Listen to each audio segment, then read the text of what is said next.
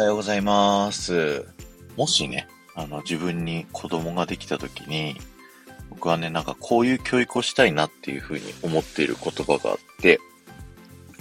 あの、それがですね、自分の人生を人に話すときに、面白い話になるようにしなさいっていうね、話をね、そういうふうに教えてあげたいなって思ってるんですよね。それは僕がね、あの、大学時代とか結構しんどい思いをね、したんですけど、今振り返ってみると、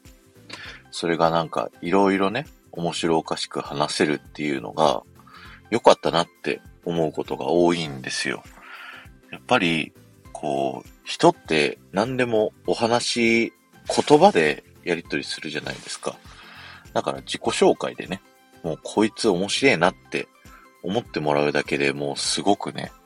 あの、人生が変わる、楽しくなるっていう風に、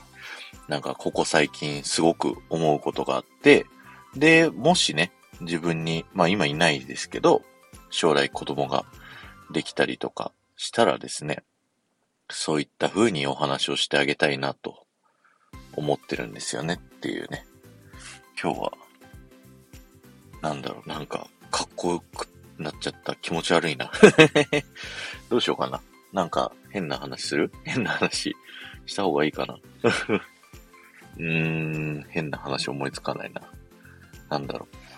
う。まあ、あの、男でディズニー好きでアメフトやってたって、あの、すごいギャップがいっぱいあるじゃないですか。だから、そういう風にね、話すると、こいつ変なやつだって思われるんですけど、逆にそれがね、すごく人生の中で今役に立ってるんですよね。だから、変なやつって思われる変わったことやった方がいいですよっていう、そんな話を、まあ僕のね、持論なんですけど、今日はお話しさせていただきました。今日は終わりです。ありがとうございました。えーメンバーシップ配信をやっています。えー僕がね、このオープンの場所では言えないような放送業界の話だったりとかね、いろいろさせていただいてますので、よかったら入ってください。えーそして前回の配信から今回の配信まででコメントいただけた方のお名前をお呼びしたいと思います。えー海賊鎮さん、青空理恵氏、ありがとうございました。なんでこんな話したかっていうと、昨日ね、あの、僕が自分のね、ラジオ局、働いているラジオ局に出演させてもらう機会がありまして、で、その時にね、自分の話をちょっとさせていただいたんですよね。で、改めて聞き直してね、